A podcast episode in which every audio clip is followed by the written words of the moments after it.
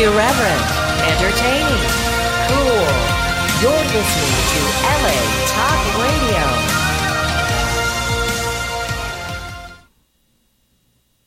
You can support Sapphire Planet by visiting the online store at sapphireplanet.com.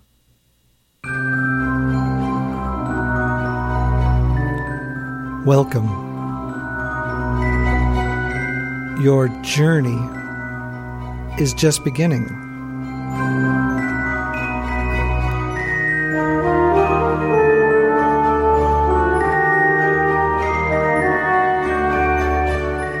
You are now entering the Sapphire Planet.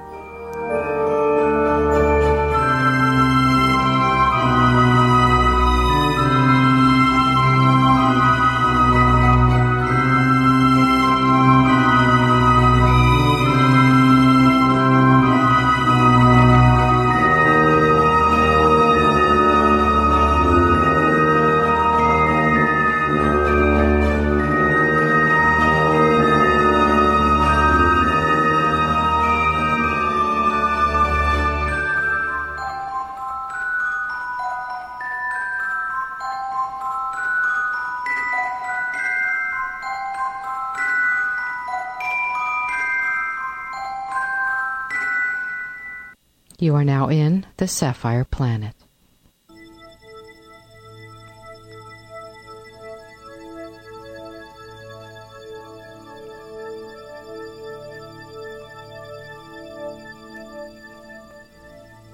The International Space Station, also known as the ISS, is a space station or a habitable artificial satellite in low Earth orbit. It is a modular structure whose first component was launched in 1998. Now, the largest artificial body in orbit, it can be seen with the naked eye from Earth.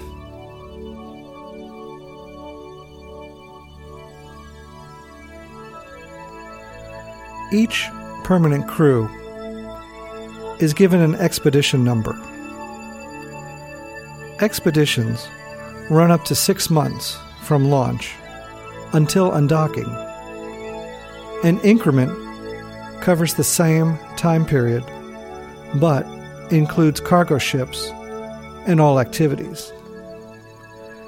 Expeditions 1 to 6 consisted of three person crews. Expeditions 7 to 12 were reduced to the safe minimum of two following the destruction of the NASA Shuttle Columbia. From Expedition 13, the crew gradually increased to six around the year 2010. With the arrival of the American commercial crew vehicles in the middle of the 2010s, expedition size may be increased to seven crew members, the number the International Space Station was designed for.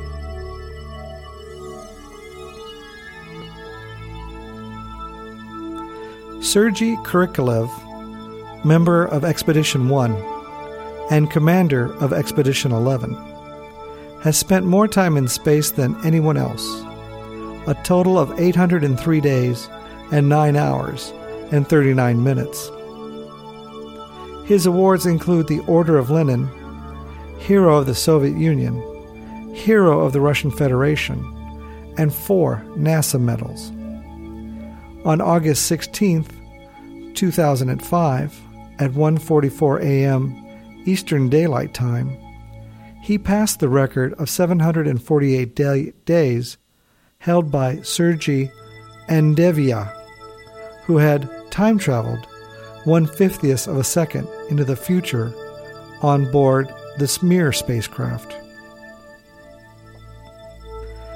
He has also participated in psychosocial experiments, which examine intercultural and other stress factors affecting integration of crews in preparation for the International Space Station flights. Commander Michael Fincke has also spent a total of 382 days in space, more than any other American astronaut. Travelers who pay for their own passage into space are termed spaceflight participants by Roscosmos and NASA, and are sometimes informally referred to as spaced tourists, a term they generally dislike. All seven were transported to the International Space Station on Russian Soyuz spacecraft. When professional crews change over, numbers not divisible by three seats in a Soyuz, and a short stay crew member is not sent, the spare seat is sold by MirCorp through Space Adventures. When the Space Shuttle retired in 2011 and the station's crew size was reduced to six, space tourism was halted, as the partners relied on Russian transport seats for access to the station. Soyuz flight schedules increase after 2013, allowing five Soyuz flights, or 15 seats, with only two expeditions, 12 seats required.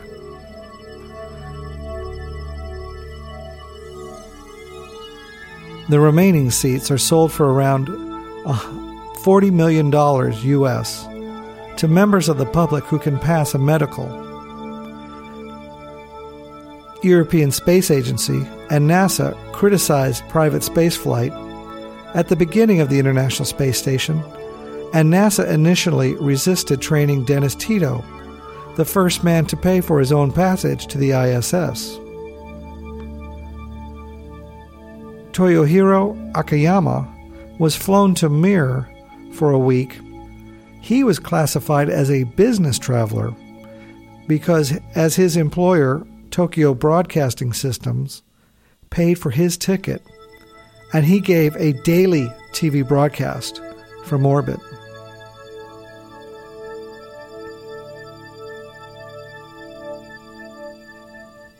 Anousheh Ansari became the first Iranian in space and the first self funded woman to fly to the station.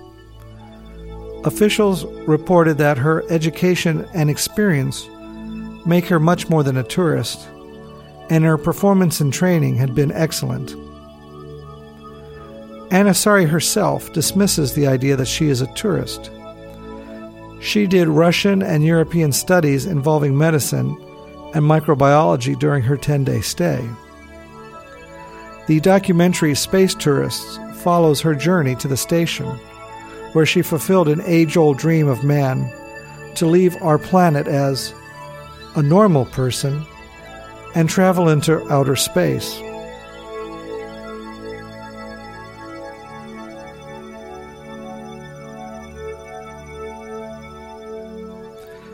Spaceflight participant Richard Garriott placed a geocache aboard the International Space Station during his flight.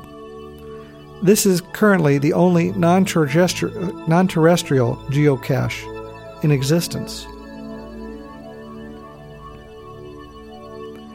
The International Space Station is maintained in a nearly circular orbit with a maximum mean altitude of 330 kilometers or 205 miles and a maximum of 410 kilometers or 255 miles.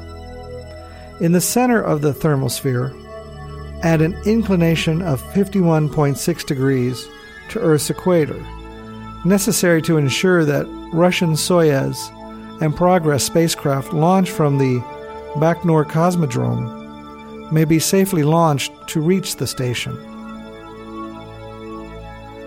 Spent rocket stages must be dropped into uninhabited area, and this limits the direction rockets can be launched from spaceport.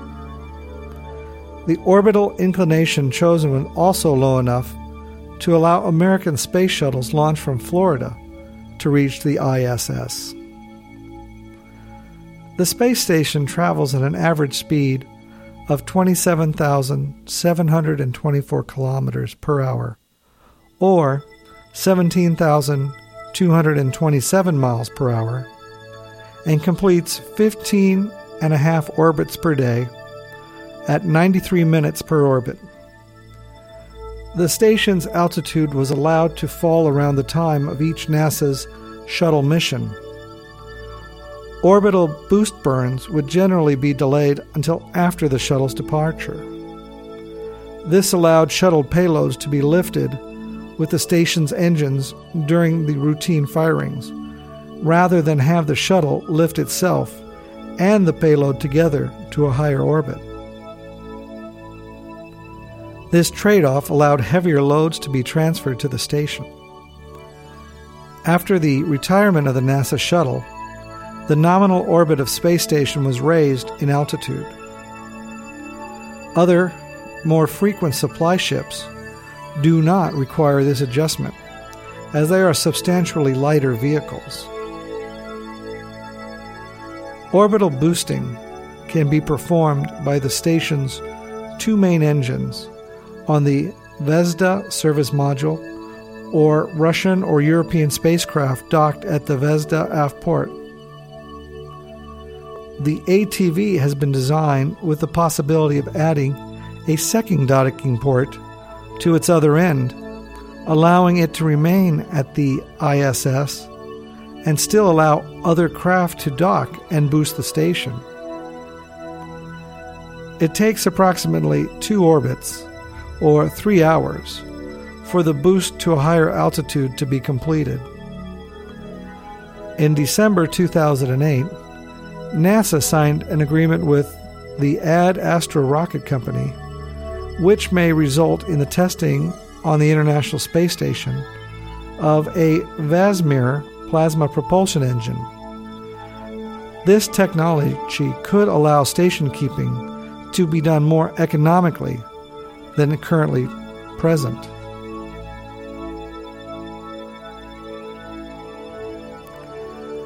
The Russian orbital segment, also known as the ROS, contains the station's engines and control bridge which handles guidance, navigation, and control, known as GNC, for the entire station. Initially, Zarya, the first model of the station, controlled the station until a short time after the Russian service module, Zvezda, docked and was transferred control. Zvezda contains the European Space Agency's built DMSR data management system using a two fault tolerant computers. Zvezda computes the station's position and orbital trajectory using redundant Earth horizon sensors, solar horizon sensors, as well as sun and star trackers. The fault tolerant computers each contain three identical processing units working in parallel and provide advanced fault masking by majority voting. Zvezda uses gyroscopes and thrusters to turn itself around. Gyroscopes do not require propellant. Rather, they use electricity to store momentum in flywheels by turning in the opposite direction to the station's movement. The United States Operating Section has its own computer controlled gyroscopes to handle the extra mass of that section. When gyroscopes saturate, reaching their maximum speed, thrusters are used to cancel out the stored momentum.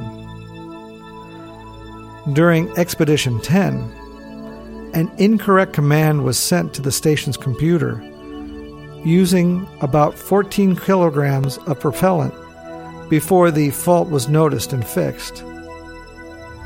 When attitude control computers in the ROS and USOS fail to communicate properly, it can result in a rare force flight where the Russian center computer must ignore the United States counterpart, which has no thrusters.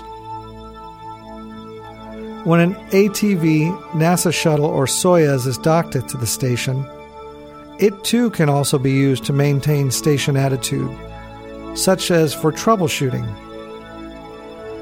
Shuttle control was used exclusively during the installation of the S3 S4 truss, which provided electrical power and data infra- infrastructure for the station's electronics.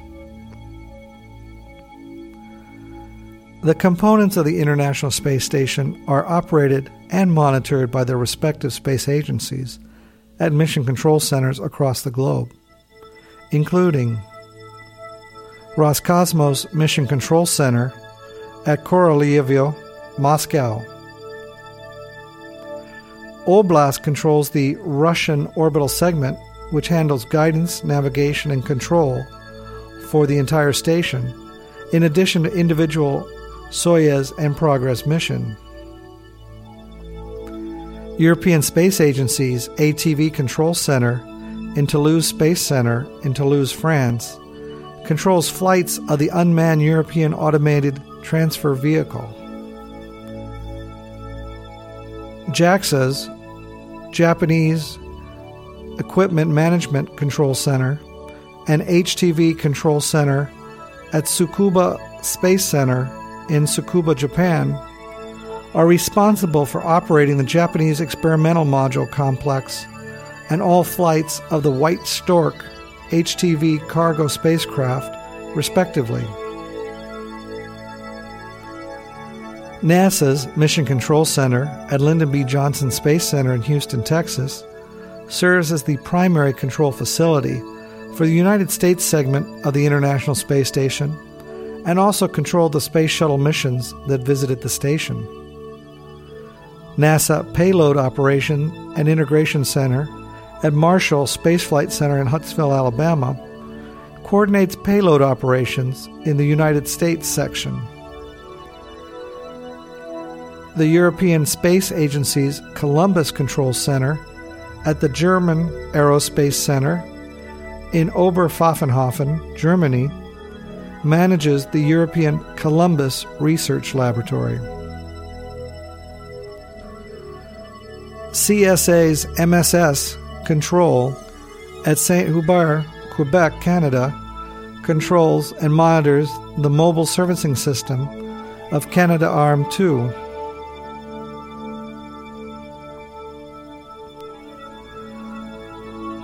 Orbital Replacement Units, or ORUs, are spare parts that can be readily replaced when a unit either passes its design life or fails.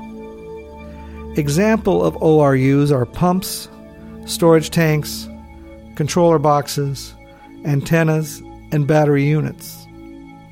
Some units can be replaced using robotic arms. Many are stored outside the station, either on small pallet called express logistics carriers or share larger platforms called external storage platforms, which also hold science experiments. Both kind of pallets have electricity, as many parts of which could be damaged by the cold of space require heating.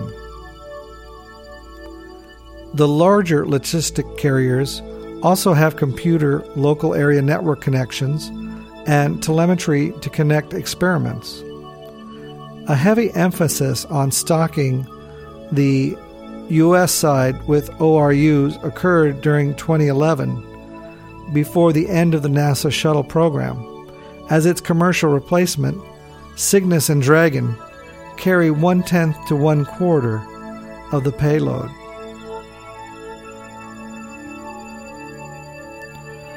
Unexpected problems and failures have impacted the station's assembly timeline and work schedules, leading the periods to of reduced capabilities and, in some cases, could have forced abandonment of the station for safety reasons had these problems not been resolved.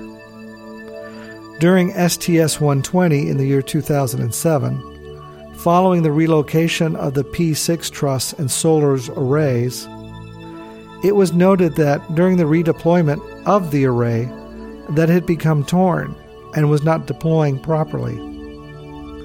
An EVA was carried out by Scott Parazynski assisted by Douglas Wheelock. The men took extra precautions to reduce the risk of electrical shock, as repairs were carried out with the solar array exposed to sunlight. The issues with the array were followed in the same year by problems with the starboard solar alpha rotary joint, which rotates the array on the starboard side of the station. Excessive vibration and high current spikes in the array drive motors were noted, resulting in a decision to substantially curtail motion of the starboard SARJ until the cause was understood. Inspections during the EVAs of STS 120 and STS 123 showed extensive contamination from metallic shavings and debris in the large drive gear and confirmed damage to the large metallic race ring at the heart of the joint, and so the joint was locked to prevent further damage. Repairs to the joint were carried out during STS 126 with lubricant of both joints and the replacement of 11 out of 12 trundle bearings on the joint. In the year 2009, saw damage to the S1 radiator, one of the components of the station's cooling system. The problem was first noticed in Soyuz imagery in September 2008 but was thought not to be serious. The imagery showed that the surface of the one sub panel has peeled back from the underlying central structure, possibly due to micrometeoroid or debris impact. It is also known that a service module thruster cover, jettisoned during an EVA in 2008, had struck the S1 radiator, but its effect, if any, had not been determined. On May 15, 2009, the damaged radiator panel's ammonia tubing was mechanically shut off from the rest of the cooling system by the computer controlled closure of a valve.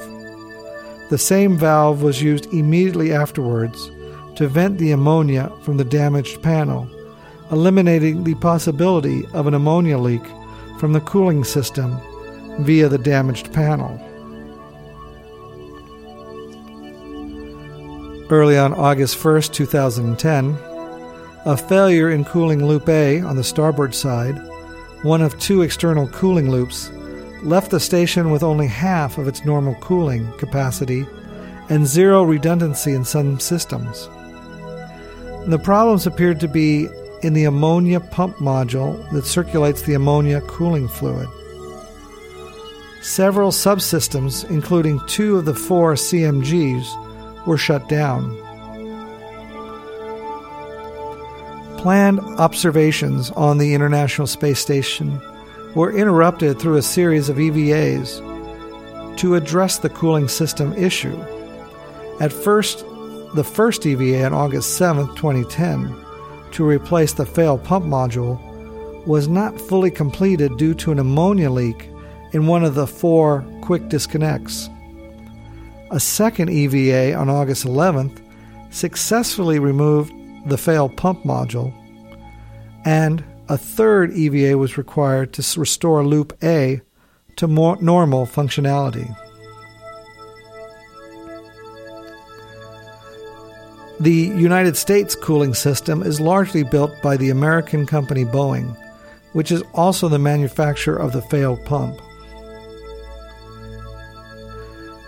an air leak from the United States side of the station in 2004, the venting of the fumes from the Electron oxygen generator in 2006, and the failure of the computers in the Russian side in 2007 during STS 117 left the station without thruster and other environmental control operating systems the root cause of which was found to be condensation inside the electrical connectors, leading to a short circuit.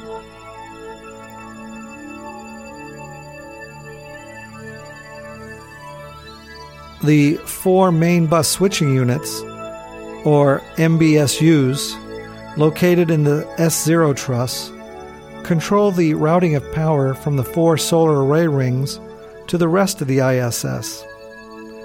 In the late 2011s, the main bus switching unit 1, while still routing power correctly, ceased responding to commands or sending data confirming its health and was scheduled to be swapped out at the next available EVA. In each main bus switching unit, two power channels feed 160 volt DC from the arrays to two DC to DC power converters that supply the 124 volt power used at the station. A spare main bus switching unit was already on board, but on August 30th, 2012, the EVA failed to be completed when a bolt being tightened to finish installation of the spare unit jammed before electrical connection was secured. The loss of main bus switching unit 1 limits the station to 75% of its normal power capacity, requiring minor limitations in normal operations until the problem can be addressed. As of September 2, 2012, a second EVA to tighten the bulky bolt, complete, completing the installation of the replacement of the main bus switching unit 1 in an attempt to restore full power, had been scheduled for Wednesday. Yet, in its meanwhile, a third solar array wing had gone offline due to some fault in that array's direct current switching unit, or its associated system, further reducing space station power to just five of the eight solar array wings for the first time in several years.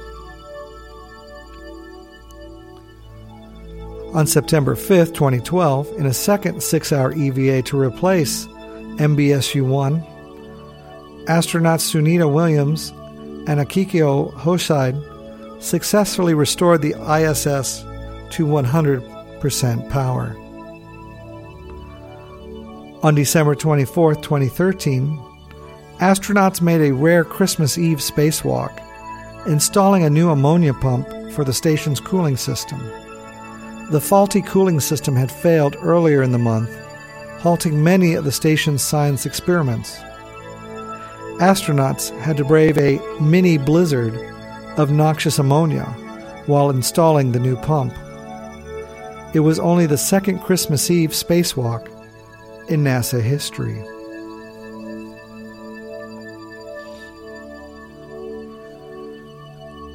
Progress M25M was the 58th Progress spacecraft to arrive at the space station. 35 flights of the retired NASA Space Shuttle were also made to the station. There have been five European ATV flights, four Japanese Kounotori White Stork flights, five SpaceX Dragon flights, and three OSC Cygnus flights all to the space station.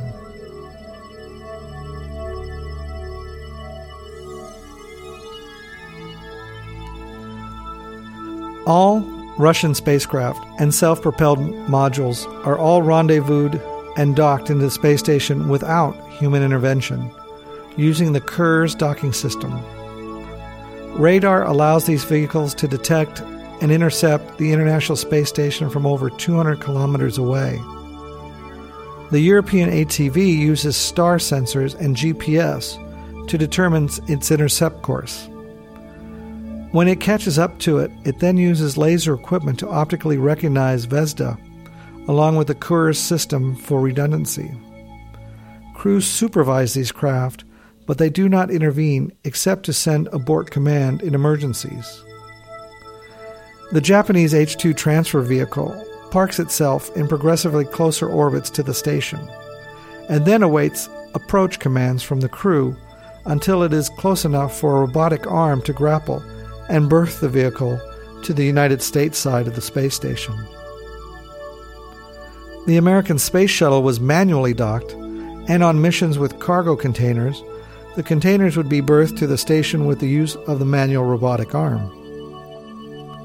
Berth craft can transfer international standard payload racks. Japanese spacecraft berth for one to two months. Russian and European supply craft can remain at the space station for six months, allowing greater flexibility in crew time for loading and unloading of supplies and trash. NASA space shuttles could remain docked for only 11 to 12 days. The American manual approach to docking allows greater initial flexibility and less complexity. The downside to this mode of operation is that each mission becomes unique and requires specialized training and planning, making the process more labor intensive and expensive.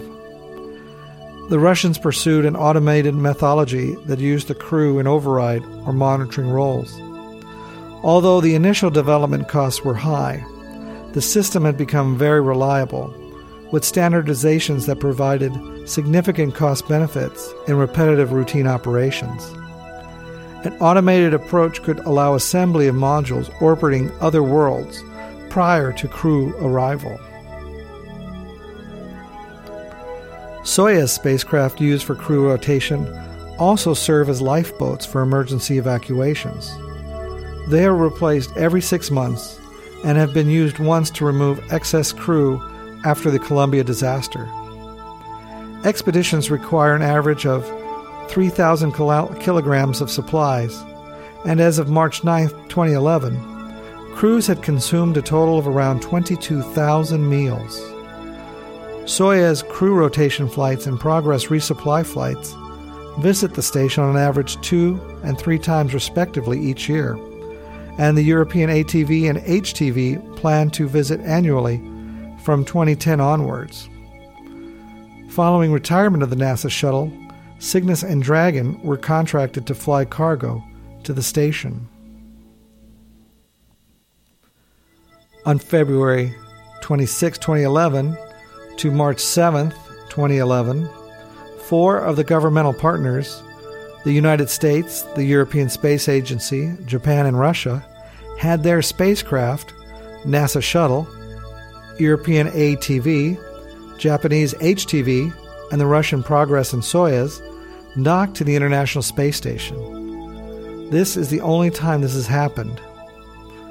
On May 25, 2012, SpaceX became the world's first privately held company to send cargo via the Dragon spacecraft to the International Space Station.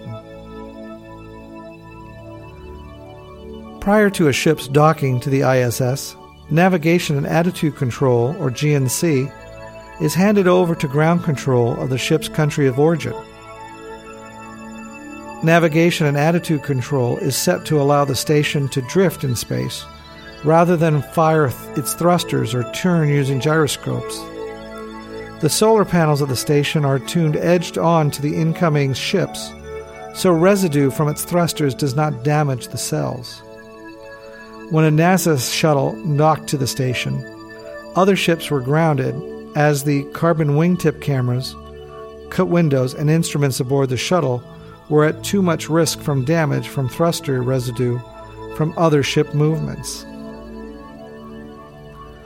Approximately 30% of NASA's shuttle launch delays were caused by poor weather. Occasionally, priority was given to the Soyuz arrivals at the station, where the Soyuz carried crew with time critical cargo such as biological experiment materials, also causing shuttle delays. Departure of the NASA shuttle was often delayed or prioritized according to weather over its two landing sites. Whilst the Soyuz is capable of landing anywhere, anytime, its planned landing time and place is chosen to give consideration to helicopter pilots and ground recovery crews to give acceptable flying weather and lighting conditions. Soyuz launches occur in adverse weather conditions. However, the Cosmodrome had been shut down on occasions when buried by snowdrifts of up to 6 meters or 18 feet, hampering ground operations.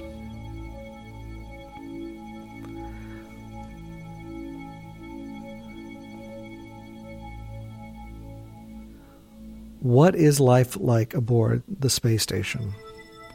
A typical day for the crew begins with a wake up at 6 a.m., followed by post sleep activities and a morning inspection of the station. The crew then eats breakfast and takes part in a daily planning conference with Mission Control before starting work around 8:10 a.m. The first scheduled exercise of the day follows, after which the crew continues to work out until 13:05 hours. Following a 1-hour lunch break, the afternoon consists of more exercise and work before the crew carries out its pre sleep activities beginning at 1930 hours, including dinner and a crew conference. The scheduled sleep period begins at 21:30 sharp. In general, the crew works 10 hours per day on a weekday and 5 hours on Saturday, with the rest of the time their own for relaxation or work catch up.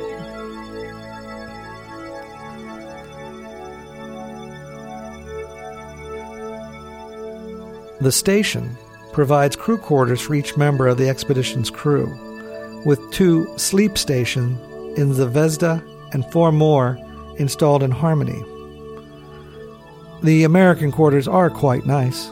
They are private, approximately person-sized soundproofs, soundproof booths. The Russian crew quarters include a small window but do not provide the same amount of ventilation or block the same amount of noise as their American counterparts. a crew member can sleep in a crew quarter in a tethered sleeping bag, listen to music, use a laptop, and store personal items in a large drawer or nets attached to the module's wall.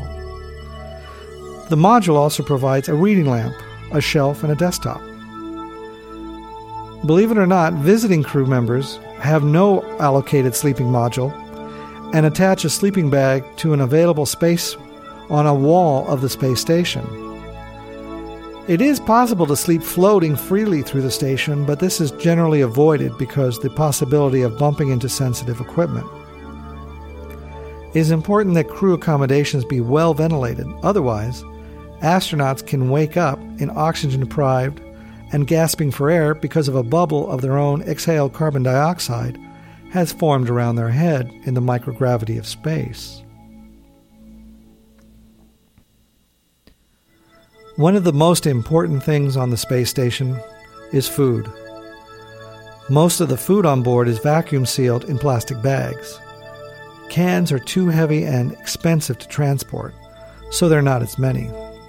The preserved food is generally not held in high regard by the crew and when combined with the reduced sense of taste in microgravity environment, a great deal of effort is made to make the food more palatable. More spices are used than in regular cooking here on Earth, and the crew looks forward to the arrival of any ships from Earth as they bring fresh fruit and vegetables with them. Care is taken that foods do not create crumbs. Sauces are often used to ensure station equipment is not contaminated. Each crew member has an individual food packages and cooks them using onboard galley. The galley features two food warmers, a refrigerator that was added in November of 2008, and a water dispenser that provides both heated and unheated water. Drinks are provided in dehydrated powder form and are mixed with water before consumption. Drinks and soups are sipped from plastic bags with straws, while solid food is eaten with a knife and fork, which, by the way, are attached to a tray with magnets to prevent them from floating away. Any food that does float away, including crumbs, must be collected to prevent it from clogging up the station's air filter and other equipment.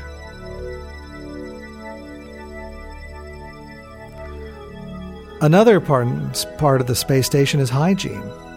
Showers on space stations were induced, introduced in the early 1970s on Skylab and Salyut 3. But by Salyut 6 in the early 1980s, the crews complained of the complexity of showering in space, which was a monthly activity. Oh boy. The ISS does not feature a shower. Instead, crew members wash using a water jet and wet wipes with soap dispensed from toothpaste like tube containers. Crews are also provided with rinseless shampoo and edible toothpaste to save water. There are two space toilets on the space station, both of Russian design, located on the Zvezda and Tranquility. These waste and hygiene compartments use a fan driven suction system similar to the Space Shuttle wa- waste collection system. Astronauts first fasten themselves to the toilet seat, which is equipped with a spring loaded restraining bar to ensure good seal. A lever operates a powerful fan, and a suction hole glides open. The airstream carries the waste away. Solid waste is collected in individual bags which are stored in an aluminum container. Full containers are transferred to Progress spacecraft for disposal. Liquid waste is evacuated by hose connected to the front of the toilet with anatomically correct urine funnel adapters attached to the tube so both men and women can use the same toilet. Waste is collected and transferred to the waste water recovery system, where it is recycled back into drinking water.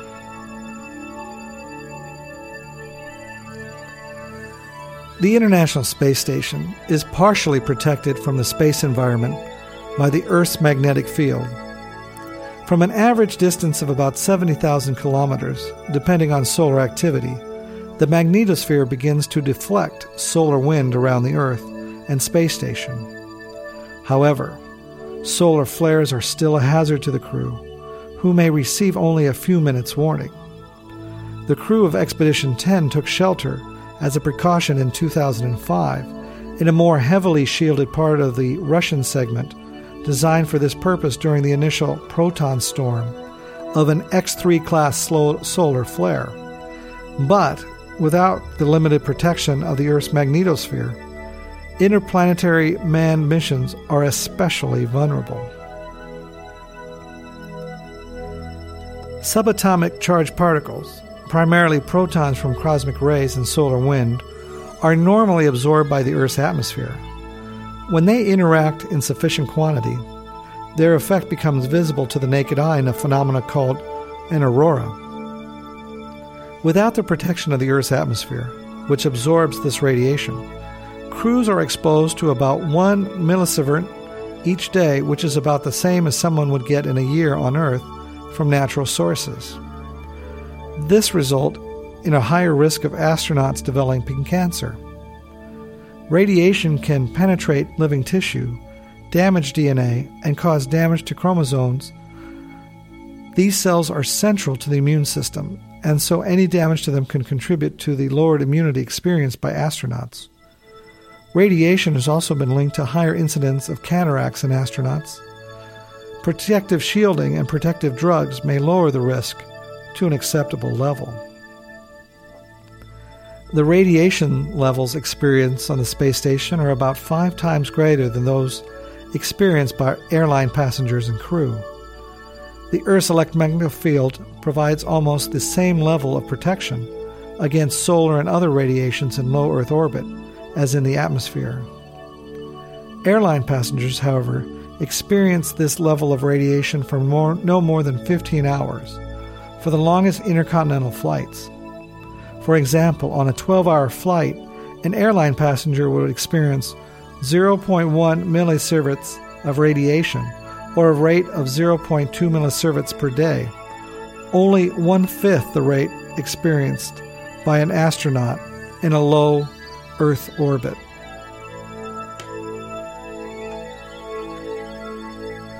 Stress is also another component. There has been considerable evidence that psychosocial stressors are among the most important impediments to optimal crew morale and performance. Cosmonaut Valery Ryumin wrote in his journal during a particularly difficult period on board the Russian space station Salyut 6. All the conditions are necessary for murder are met if you shut two men in a cabin measuring 18 feet by 20 and leave them there together for two months. NASA's interest in psychological stress caused by space travel initially studied when their manned missions began. This was rekindled when astronauts joined cosmonauts on Russian space stations Mir. Common sources of stress in early American missions included maintaining high performance under public scrutiny, as well as isolation from peers and family. The latter is still often a cause of stress on the space station, such as when the mother of NASA astronaut Daniel Tani died in a car accident, and when Michael Fincke was forced to miss the birth of his second child. A study of the longest space flight concluded that the first three weeks represent a critical period where attention is adversely affected because of the demand to adjust to the extreme change of the environment. While Skylab's three's crews re- remained one, two, and three months respectively, long term crews for the Salyut 6, Salyut 7, and the ISS last about five to six months, while the Mir spacecraft expeditions often lasted, lasted even longer. The space station working environment includes further stress caused by living and working in cramped conditions with people from different cultures who speak a different language. First generation space stations had crews who spoke a single language, while second and third generation stations have crews from many cultures who speak many languages. The space station is unique because visitors are not classed automatically into host or guest categories, as with previous stations and spacecraft, and may not suffer from feelings of isolation in the same way. Crew members with military pilot background and those with academic science background or teachers and politicians may have pop problems understanding each other's jargon and worldview.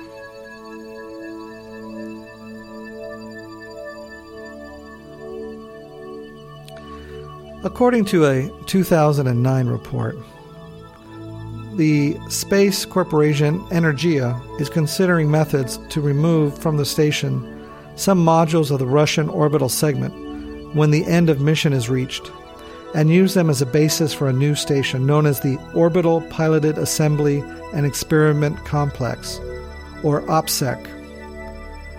The modules under consideration for removal from the current station include the Multi-Purpose Laboratory Module, currently scheduled to be launched in 2017, with other Russian modules which are currently planned to be attached to the MLM afterwards. Neither the MLM nor any additional modules attached to it would have reached the end of their useful lives in 2016 or 2020. The report represents a statement from the unnamed Russian engineer who believes, based on his experience from Mir, a 30 year life should be possible, except for micrometeorite damage, because the Russian modules have been built with on orbit refurbishment in mind. According to the Outer Space Treaty, the United States and Russians are legally responsible for all modules they have launched. In ISS planning, NASA examined options including returning the station to Earth via shuttle missions. Deemed too expensive as the station is not designed for disassembly and require at least 27 shuttle missions, and the shuttle is no longer in flight. Natural orbital decay with random reentry similar to Skylab, boosting the station to a higher altitude, which would simply delay another reentry, and a controlled target deorbit to a remote ocean area.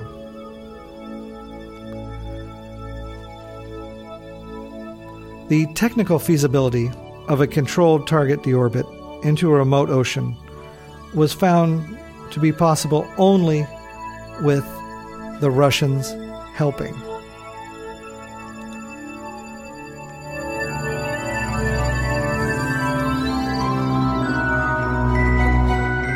Your journey is now ending.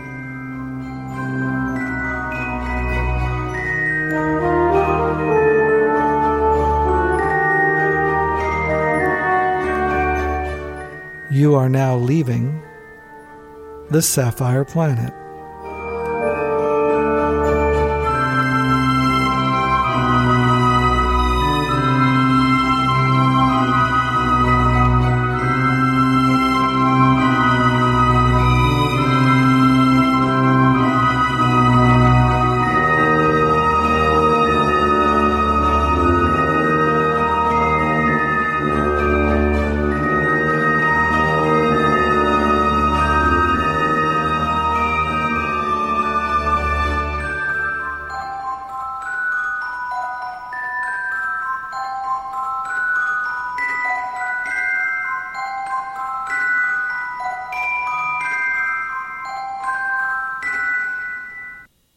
Goodbye from the Sapphire Planet.